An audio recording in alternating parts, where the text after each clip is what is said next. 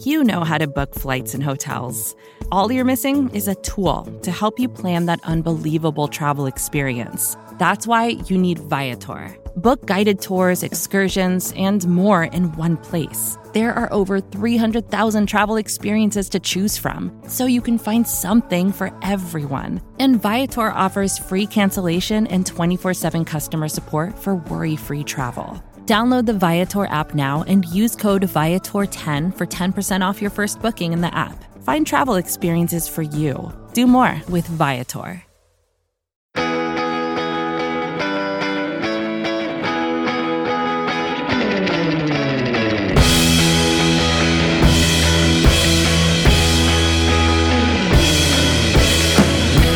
You're listening to the Nick and Nolan Show, a Buffalo Rumblings podcast with your host, Nick Bat, The Prime Minister of Sweden visited Washington today, and my tiny little nipples went to France. and Bruce Nolan.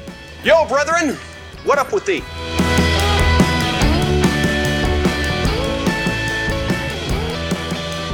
Welcome, everybody. Thank you so much for joining us for this edition of the Nick and Nolan Show, a Buffalo Rumblings podcast. I'm one of your two co hosts, Nick Bat. You can find me on Twitter at NICKBAT, and along with me, as always, Bruce Nolan. You can find me on Twitter at Bruce Exclusive. That's right. And here we are, coming to you guys right after the Buffalo Bills' victory over the Detroit Lions in preseason game number three. We're going to keep this brief. It's not going to be a full episode, but we do want to get out a recap of what we saw as quickly to you guys as possible. So, the Bills come away with a victory, leaving them now 3 0 in the preseason, and that is probably the most useless piece of information that you could possibly have. Would you agree with that, Bruce? Yeah, I was sure glad that Jaquan Johnson saved our victory there with that clutch performance there in the end. Yeah, really, a real gamer peeling away that, uh, ca- causing that fumble right at the end in order to get the ball back for Tyree Jackson and uh, Marcus Murphy grinding out a first down or two in order to let us run out the clock. It's really the winning culture. Really. Yeah, absolutely, It's important to instill that in the preseason. Yeah. So, you know, we kid and we jest, but we're going to go quickly through position by position and talk about the things that we saw and anything of interest. First, I, I'm actually, this is not a position on the field, but I would be interested to hear, Bruce, if you saw anything of interest as far as coaching things. Now, we- we've already talked about in our podcast a couple of weeks ago about what matters and doesn't matter during the preseason, that the decisions and the things that the, the play callers and the coaches are doing are more for individual evaluation than they are about what those coaches actually want to accomplish in the preseason. But I would be interested to know if there was anything that you saw that was of interest as far as coaching is concerned. There was nothing organizationally that I saw that was indic- indicative that there would be like a problem. Uh, we weren't disorganized. We weren't disheveled on offense. Most of the penalties, although it was a, a flag-filled game, most of them were execution problems. It was holding or it was illegal contact. All There- kinds of holding. Yeah, there wasn't a a lot of of miscommunications, delay of games, false starts, things that uh, typically would be discipline problems or coaching problems or things like that. So I don't think we, there's anything really to be gleaned from that at this point. The only coaching thing that I saw that was interesting was with the other team, which was Matt Patricia, because of his Achilles injury, apparently gets to watch the football games from a Gatorade castle. yeah, he's like a band leader up there. He's like directing the the, the team. You know, da da da da da da da da da. He's yeah. yeah. it's what it's like a there's a Jerry Seinfeld joke about how a pharmacist is better than you because he's two feet taller off the ground than you, and that's exactly what Matt Patricia basically is for this for the duration of this uh, Achilles injury. And why does this guy get to stand two feet higher than the rest of us? He's taking pills from the big bottle and he's put them in the little bottle. Yeah, exactly. Okay, so of course, what everybody wants to hear about and everybody's interested in is Josh Allen and the quarterbacks, I, I suppose, in general. So we'll start with Josh Allen and we'll go through with what we saw from everybody. Uh, give me your takeaways, your your big impressions of Josh Allen. I'm kind of annoyed he's still doing that roll to my right, throw it back across my body, uh, psycho interception thing. This time he did it while falling backwards, and he did an interview later in the game where he was like, you know, I really. I shouldn't have done that. And he keeps saying things like I shouldn't have done it, but I'm starting to think he can't help himself. I'm starting to think he, you know, the adrenaline gets pumping. He's like, no, I can totally make that throw. Uh, I don't know. To me, it, it didn't bother me that much because it's the preseason, and I, I'm telling myself that he knew that it really wasn't that big of a deal. Uh, the, the consequences aren't the same as they will be in two weeks. But Uh, agreed. He definitely should not have done that. And he also threw an interception. I think that was the play actually that was called back mm-hmm. because of a because of a really ticky tack mm-hmm. roughing the penalty, roughing the passer penalty, and that really should not have negated that play. That that needs to be something that is held against Josh Allen. It was a very bad decision. Yeah, I have a hard time imagining Sean McDermott being the coach that he is, coming back to the sideline, Josh Allen is, and Sean McDermott going, you know what, man, it doesn't really matter. It's the preseason. I mean, in you know, in two weeks, then I'll get mad at you for it. Sean McDermott's a practice like you play kind of guy. I mean, he he's he's he probably got a good scolding. I'm sure, and he deserved it. And he deserved it. Other than that, I didn't think Josh Allen uh, did anything that was of particular note. I don't I don't know if you felt very differently. I didn't. I, what I am happy about with Josh Allen is that, again, my fear, and, and this is slowly becoming less and less of a fear, but my fear when we drafted him was that he was going to look like EJ or Blake Bortles or just a guy who just it does not look like he belongs out on the field. Like he has the ability to consistently hit the stuff and be accurate enough that it's the kind of player you believe it can help you win games. I, I, just over and over again, Josh Allen just isn't putting that kind of stuff on tape for me. Uh, he, he's he's reasonable, he's accurate, he can make plays, he can throw the deep ball, he's putting the ball in players' hands. Uh, there were a, a throw or two maybe that wasn't exactly on target as as you'd prefer, but by and large, I thought it was fine. Yeah, this this game plan really wasn't about Josh Allen. It was very clear, just like it was the first two games where we came out and threw the ball 47 billion times, that this game plan was really about running the ball. And so Josh Allen threw the ball six times and almost looked kind of bored out there. He's like, well, I hand the ball off and, and then I hand the ball off and, and then I hand the ball off. Yeah. And that's kind of my job today. Yeah. As far as we'll, we'll leave it there unless you have anything else you want to add about Josh Allen. Yeah. Okay. So Matt Barkley played most of the third quarter and uh, actually I think into the fourth quarter and we had a conversation we both got to watch the game at the Bills backers bar in, in Cleveland Ohio and you know us and a lot of the other guys who were in the basement talking had I, I made the comment that I think that a lot of times the preseason, the win loss record is actually an indication of who has the better backup quarterback. Is that something that you think holds any water? I think it was astute enough of a point that you made that I was kind of jealous it didn't come out of my mouth. Fair enough. I'll take that. So Matt Barkley looked good. Uh, he he threw a he threw we can talk about it more specifically if we want to right now about about the touchdown pass that he threw to Duke Williams, which I think was um, a really a, another thing of beauty between the the Barkley and Duke Williams connection. But essentially, what I saw on that particular play was. Barkley dropped back, and there was a delayed blitz from the second level. And so he knew the way that the offensive line was handling their assignments, he did not have any time. And his immediate decision was I know where Duke Williams is. He's on the far hash, one on one. Throw it up to Duke. Instantaneous, that was his decision as soon as he realized the position he was in with his pass protection. And credit to Duke Williams. He went up there in a contested catch situation, got his hand on the ball, and did something that looks kind of like the CFL highlights that I think we were seeing whenever he first came to the team, and people were excited about that. Yeah, he just outmanned a guy. Yeah. I'm a man and you're a boy and this is how this is going to go. Yeah, it was a it was a very impressive um, play in particular, and I thought overall Matt Barkley looked sharp. He looked like uh, an NFL quarterback.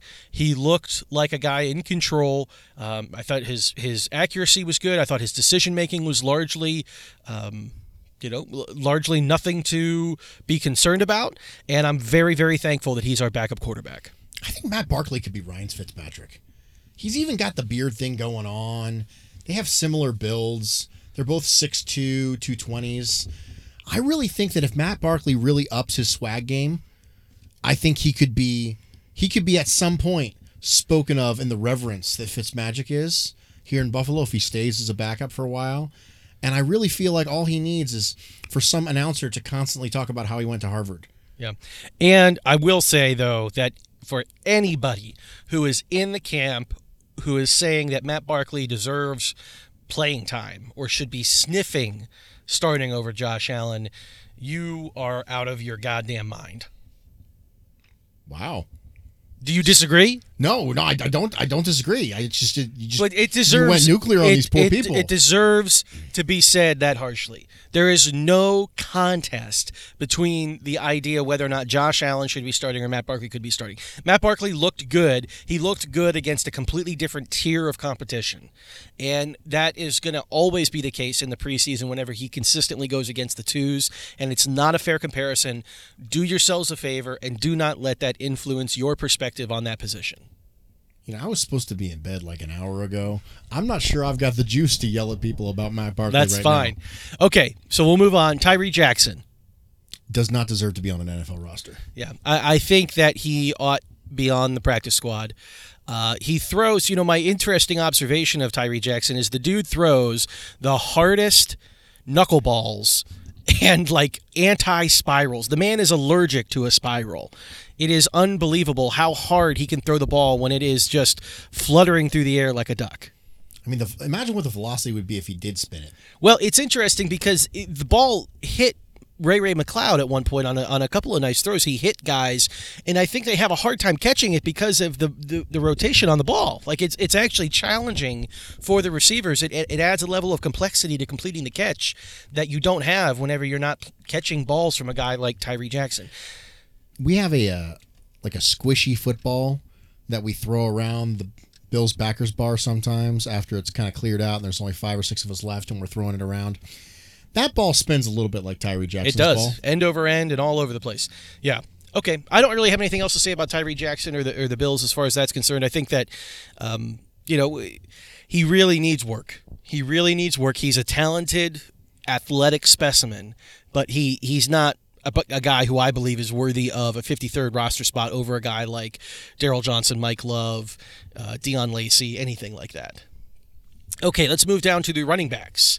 Uh, anything of interest that came across your uh, radar on the running backs? Shady's still got juice in the legs. Shady doesn't necessarily look like vintage Shady, but he still looks like a reasonable facsimile of Shady. Yeah. Yep, I completely agree. I've, I'm on record. The receipts exist for me saying that I'm ready to move on from Shady. And I'll tell you what, uh, I, I still would not have a problem if we did that. But I can tell you, I am so much happier now after the performance I saw tonight than I was previously because I got evidence that Shady, the tank is not empty. He's still got vision. He's still got some lateral quickness. He can still be decisive and get up in the hole when it is there. Giggity. We need Whenever- a giggity soundbite. Where's where's the giggity soundbite? whenever the whenever a crease opens, he has the ability to, to see that. He has the vision, and he will get through. So I was very very glad to see that. I thought Shady looked as sharp as he has, uh, and that I. I there's there's things to be excited about. If you are a person who believes that Shady is going to have a bounce back year, this was a game that was only going to add fuel to that fire. I don't think Frank Gore's tank is ever going to be empty. Frank Gore also looked good. He really did. He looked decisive. He he still has uh, a lot of strength, and he he runs a, you know what what would be I guess the trademark Frank Gore style. You know. He gets every single yard blocked on a run. Like Yeah. if the maximum potential yardage for this run is four yards, he'll get four yards. Yep. Yep, absolutely. And then we had Devin Singletary, who I don't think got a ton of run, but he did have a touchdown run. Yeah, and on his touchdown run, I think there might still be a body on the field From where Cody Cody Ford. Ford deposited him. Yeah, that's right. Cody Ford on that play took his man and cemented him into the. He's a, now a permanent fixture of Ford Field. Well, I mean, Ford felt like it was only only proper considering the you know the field was named after him. After Cody Ford, sure, obviously. sure, yeah. But Devin Singletary, you know, when when he got drafted and every pod since then when he's come up, I said vision and contact balance, vision and contact balance. The contact balance part came into play on the touchdown, where he was able to keep his body up and have the body control necessary to not put his elbow down, not put his forearm down, not put his knee down, and get into the end zone. Yeah. That's He- how you get from I got to the one yard line to I got to the end zone. yeah, he he took contact at probably what three and a half. I mean, I'm coming this off of memory, three and a half yard line, Yeah. at right near the sideline, and was able to control his body in such a way that he did dive forward and the ball easily crossed the pylon as he was going down. So, good on him. T.J. Yeldon got a lot of run tonight. A lot of run in the passing game from TJ Yeldon, which is unsurprising considering that was kind of his forte coming in. He looked very, very natural as a pass catcher. Yeah, uh, Marcus Murphy also got some run uh, later in the game against really inferior competition with really inferior blocking. So I don't know that there's a whole lot to see from Marcus Murphy, but you know Marcel Louis Jacques, friend of the pod, is a guy who I think um, has a very high opinion of of Marcus Murphy, uh, being his first time here. You know, without any kind of previous um, influence from what Marcus Murphy did last season or whatnot, and I, I feel very similarly. I think Marcus Murphy is an NFL caliber runner. I think that he will find work. I don't really see a way that he's going to wind up on this roster, but I, I'm not at all going to be surprised to see him on an NFL roster later this year. I think that's going to happen for a lot of the players this year, and that's a unique thing for the Bills to be involved in. Vacations can be tricky. You already know how to book flights and hotels, but now the only thing you're missing is, you know, the actual travel experience. Because is it really a vacation if you're just sitting around like you would at home? You need a tool to get the most out of your time away. That's where Viator steps in. You can book guided tours, activities, excursions, and more in one place to make your trip truly unforgettable. Viator has over 300,000 travel experiences to choose from. Everything from simple tours to extreme adventures and all the niche, interesting stuff in between so you can plan something that everyone you're traveling with will enjoy. Real traveler reviews give the inside scoop from people who already been on the experiences you're considering, so you can plan with confidence. Free cancellation helps you plan for the unexpected, and 24 7 customer support means you can travel worry free. Download the Viator app now and use code Viator10 for 10% off your first booking in the app. Find travel experiences for you. Do more with Viator. Now, two people who didn't get any run on the running from the running back room would be Senorise Perry and Christian Wade, which I think maybe a little bit surprising, especially people who are the Christian Wade truthers. They got literally no tape tonight to prove their points. Well, actually, it might be worse because now they're going to say that the reason we didn't do it is because we didn't want to put any tape out there because we're going to put Wade on the 53 man roster. Okay, now, you know what? I said I didn't have enough energy to yell about the Barkley thing. I got enough energy about this. Stop. Just stop. Just no. Yeah. Well, I will say that I'm interested that TJ Yeldon got so much run. Clearly, the fourth running back, as far as that specific position is concerned, and Sonor- Senorise Perry got none. Got none. Now, he did fumble, right, last week, and we thought that that perhaps was being held against him. I think it's safe to say that's very, very true. And I would not be surprised if the Bills are going to go heavy elsewhere with not letting Senorise Perry get any run, that perhaps he could be on the outside looking in if the Bills are looking at structuring their special teams unit in a way that's maybe a little different than what we've been thinking about. I made a comment with uh, Joe Marino on Locked On Bills that Senorise Perry and Maurice Alexander could be fighting for one spot for that pure special team spot with Heath Farwell. And Mo Alexander flashed tonight. He had a good pass breakup in the end zone and he was involved in the special teams. And it, it might be a scenario where maybe maybe we do carry Yeldon as the fourth running back because we have the special teams taken care of elsewhere. All right, let's move on to the wide receivers. I think the big winner tonight, the absolute huge, without a doubt, number one big winner tonight was Duke Williams. Yeah, he was running with the first team. He re- he was running with the first team with Josh Allen. Hmm. He was not just running with partially the first team.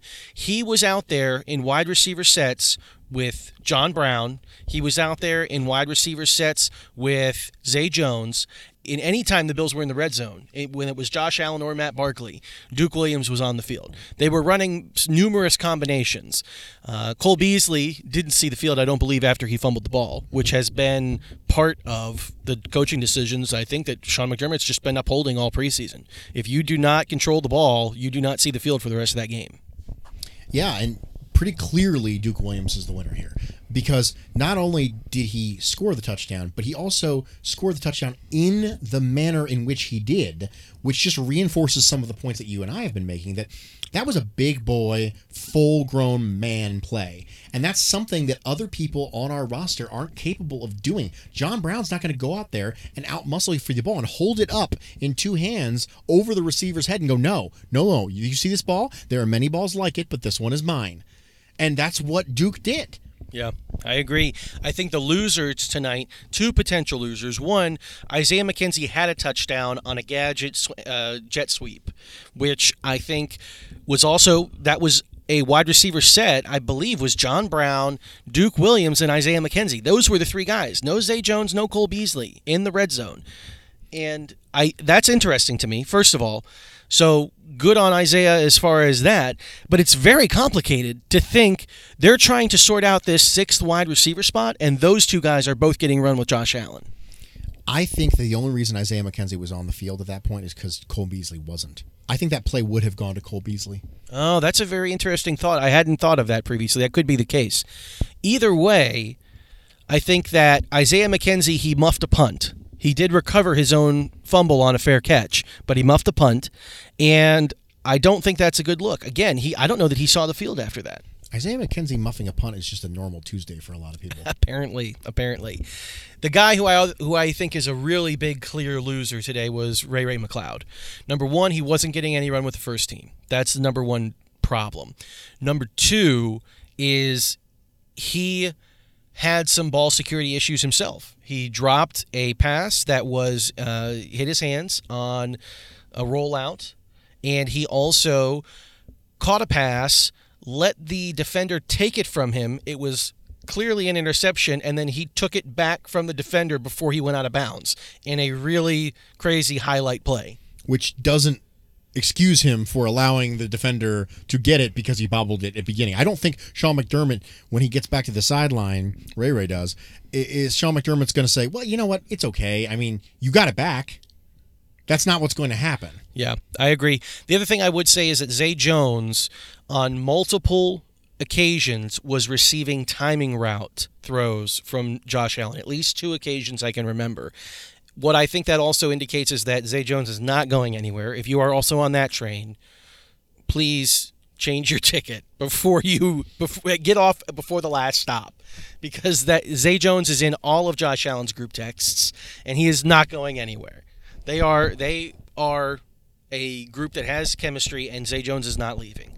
Uh, Josh Allen was working on those timing throws to his first team wide receivers, and I think that that is of interest because it's something that he was particularly uh, not doing a lot of last season.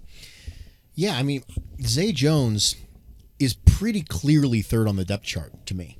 It's pretty clear that John Brown and Cole Beasley, both of our free agent acquisitions, jumped him when they walked in the door. Because now Zay's starting to run with the special teams. Because if you're the third, fourth, fifth wide receiver, you got to run special teams. So we saw Jay Zay Jones on special teams. We saw Robert Foster on special teams. Zay Jones and Robert Foster were our starting receivers at the end of 2018, and both of them are now running with special teams units. Yeah. What about the tight ends? We didn't really see a whole lot of action as far as them in the passing game. Dawson Knox threw a great cut block on Devin Singletary's touchdown. I don't really know I have a whole lot else to say other than it was nice to see Dawson Knox out on the field and he was getting a lot of run with the first team. That's about it. All right. Offensive line. The first team offensive line I thought was pretty good. It was a real shame to see Quinton Spain go down. And I don't know that we have any other information that it was an ankle and that whenever he went to the locker room, it was on a cart. Yep, that's it. But the guy who came in for him was not Wyatt Teller. It was Ike Boettger. Yeah, it was not Ryan Bates. Right. It, it, was it was Ike Boettger was the first guard off the bench over Wyatt Teller and over Ryan Bates, the new play all five positions Jeremiah Sirles type player. So interesting there. I thought the first team offensive line was good, fine, okay, average. I mean, I, I, think it was all of those things. Our second team uh, offensive line, either they were great or the Detroit Lions' second team defensive line was terrible, which I think it's probably the latter. Yeah, Matt Barkley could have made a souffle and waited for it in the oven in the pocket today. Yeah, absolutely. Absolutely. Okay, let's flip over to the defensive side of the ball. Let's do the defensive line. Um, the only thing I really have to say about the defensive line is that we have got a lot of depth and we have got a lot of variety.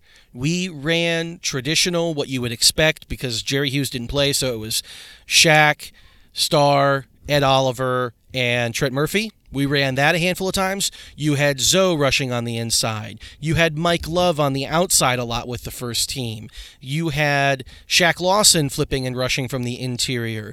There is just Jordan Phillips was running with the first team in, in several situations. Harrison Phillips, I did not see run with the first team, I don't think really at all. I didn't either.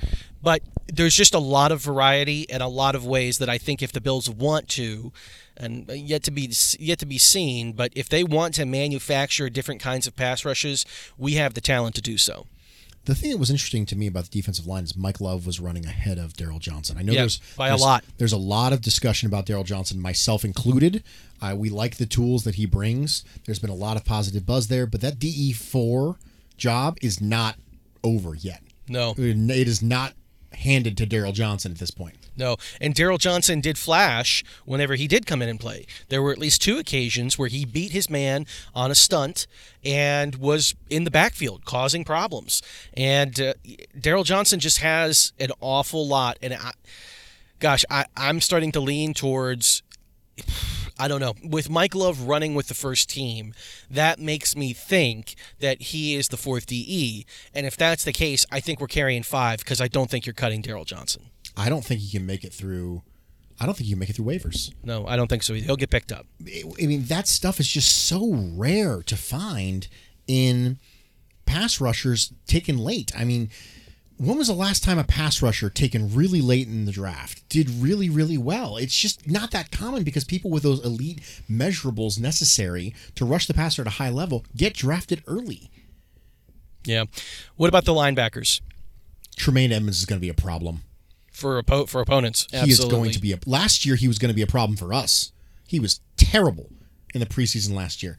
Tremaine Edmunds looks like a different player. Yeah, he's in the right places. He's giving up sometimes the short throws because he knows that it's a four yard gain and it's situational football, not a problem. He's making really, really interesting, smart, what to me seems smart decisions in some of his zone coverages. Uh, he's he's a beast in the running game, sideline to sideline. He can get upfield whenever the play is being stretched outside. He can he can get to the line of scrimmage before the running back does. Uh, it- it's really exciting to see Tremaine Edmunds be the athlete that he that he you know was previously. And Matt Milano got beat for a touchdown uh, on a pass co- in, in pass coverage. However, it was one of those situations where it was a perfect throw, and if the throw had been maybe a second or two later, Matt Milano was putting his hands up into the uh, the path of the football, and the pass would have been deflected. He would have done literally nothing different on the rep, and we would have all been singing his praises. But instead, because of the way that it went, we are saying uh, Matt Milano got beat for a touchdown. Yeah, I don't think there's a whole lot more you could have asked him to do at that point. Sometimes, you know, the the line that people use is, you know, these guys get paid too. These guys get paid money to play football, and sometimes they do something really well, and there's there's no defense for a perfectly thrown ball, and that's just what you ran into there. I didn't really have much of an opinion about the backup linebackers. I thought that the rotation was as expected. Deon Lacey had a nice game, uh, both in special teams and on a couple of defensive reps. Aside from that, I didn't have much of an opinion about Corey Thompson, Julian Stanford, or anybody else. Nope. Okay, defensive backfield. So Levi Wallace and Trey White both got banged up.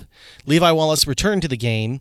Trey White did not, but I believe the indication is that it was not serious. Yeah, he was walking a little gingerly on the sidelines, but he was smiling and laughing and, and high fiving his teammates. And, and so obviously nobody thinks there's concern there. I imagine he'll get checked out after the game.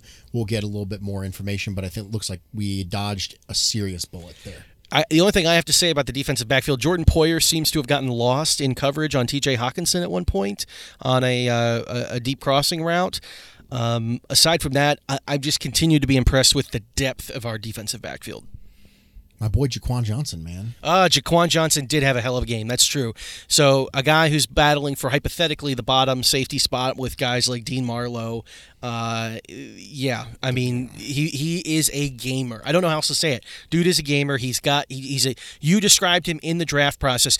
Dude is a football player, and we made fun at the very beginning of this episode about him prying the ball away at the end of the game in order to keep, you know, the get the Bills the ball back so they could run out the clock. That's still a hell of a smart play. Absolutely. And, and he's he's a good. I, I like him a lot. I knew you would. I knew you would like him. He's he's he, he's the kind of guy who just makes plays. Doesn't doesn't do anything crazy. Isn't a huge you know specimen. You know he's not an Adonis or anything, but just makes plays. Just is on the field in your in your team's uniform making plays. The fact that he was on the field in the fourth quarter when Dean Marlowe wasn't there anymore does give me a little bit of pause because I had him penciled in as the fourth safety. He also got a lot more special teams run than Dean Marlowe, though. And Dean Marlowe's, you know, our secret weapon from the couch. Yeah, right. That could be true or not, but we're going to keep saying it. Absolutely. What about the special teams units? Hauschka made his field goal. He, Hauschka made Hauschka made every kick he had the opportunity to do. Yep. Which is great. The holds were fine. The snaps were good. Bojorquez Bojorquez can go Bojorquez way out of here. Yeah, this is uh, this is still a problem. The the punting, the punting situation is a problem. Corey Carter did not play; he was injured.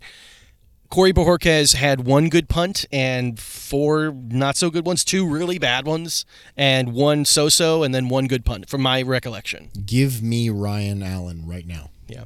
All right. Well, we've gone through the entire thing and we're coming right up a little bit shy of 30 minutes. Are there any other parting thoughts or words that you want to share with the listeners, Bruce, before we head off? We haven't heard a peep out of Dion Dawkins this preseason. And I think that's wonderful because, you know, it's how quickly the narrative changes. But coming into the draft process, there was a question as whether whether or not we need to sign a, uh, draft a left tackle. Jonah Williams, Andre Dillard. You know, I was a huge Dillard fan, but there was a question as whether or not we needed to draft this left tackle and move Dawkins inside to guard. I think no one's heard a peep from Dion Dawkins in the best possible way. Yeah. And I think that's because we're not talking about it, we should be talking about it. Yeah, Dion Dawkins is absolutely just handling his business and no questions asked. You don't notice him because he he doesn't get beat. He's just not getting beat. And it is an awesome situation for us to I, am just not that worried about it right now. Doesn't mean he's not going to get beaten. He's not going to have bad games or whatever. But uh, right now, he is far from our primary concern. I would agree with that. All right. Well, thank you so much for joining us for this abbreviated edition and reactions episode of the Nick and Nolan podcast. I'm one of your two co hosts, Nick Bat. You can find me on Twitter at NICKBAT. I'm the other guy, Bruce Nolan. You can find me on Twitter at Bruce Exclusive. And as always, until next time, I do the cha cha like a sissy girl. I like a do the cha cha.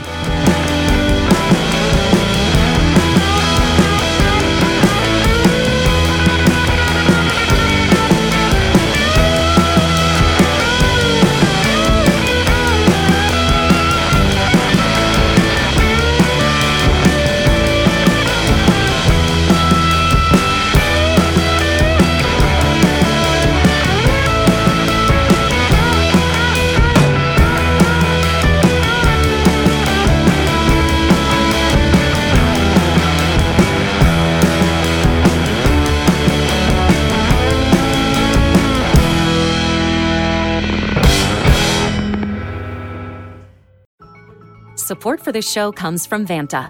Dealing with loads of spreadsheets, juggling different tools, and having to do manual security checks, it can be a headache to keep up with today's compliance and security programs. Vanta is the trust management platform that wants to simplify things and bring all your trust building efforts under one roof, making growth smoother for your whole organization. Vanta lets you automate up to 90% of compliance for SOC 2, ISO 27001, HIPAA, and more strengthen security posture, and reduce third-party risk. Get $1,000 off Vanta when you go to vanta.com slash Vox. That's V-A-N-T-A dot com slash Vox for $1,000 off Vanta. Support for this podcast came from SAS. Data is everything. And now everything is data, which means more to process, more to analyze. And now more than ever, speed to answers matters. So, how do you produce those answers as fast as the world produces data? With SAS Viya, the quickest way from a billion points of data to a point of view. It's a more productive data and AI platform that helps you get more done. Learn more today at sas.com/viya.